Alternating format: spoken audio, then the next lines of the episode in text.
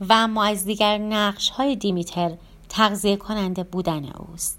یکی دیگر از ویژگی های زنان دیمیتری غذا دادن به دیگران است. او از شیر دادن به فرزندش لذت می‌برد. از درست کردن غذا برای خانواده و میهمانان خوشش میآید. اگر از دست پختش خوششان بیاید از مادر بودن خود احساس رضایت می کند.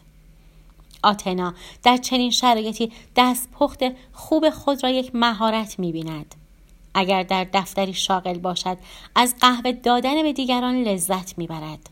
برخلاف زن آرتمیسی که این کار را کسر شن خود دانسته و چنین نمی کند مگر آنکه مردان هم به نوبت این کار را انجام دهند.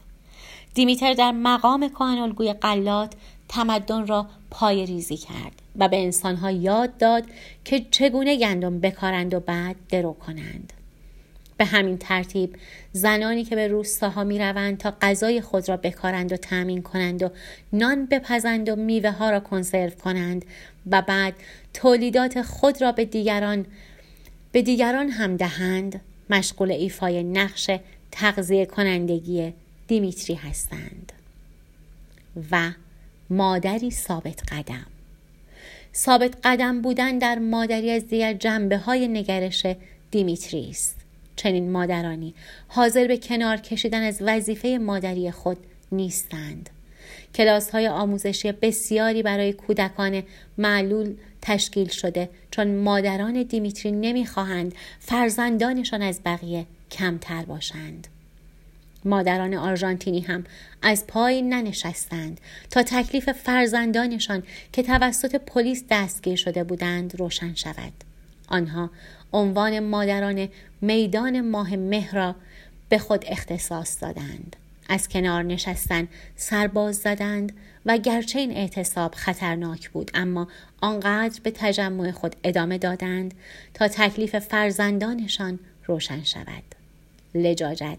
صبر و بردباری ویژگی های دیمیتری هستند که حتی زئوس و نهادهای قدرت مدار را علا رقم میلشان وادار به تسلیم می کند. و مادر بخشنده. دیمیتر در تبارشناسی استورهی بخشنده ترین کهنالگو بود. او به انسانها کشاورزی و باغبانی آموخت.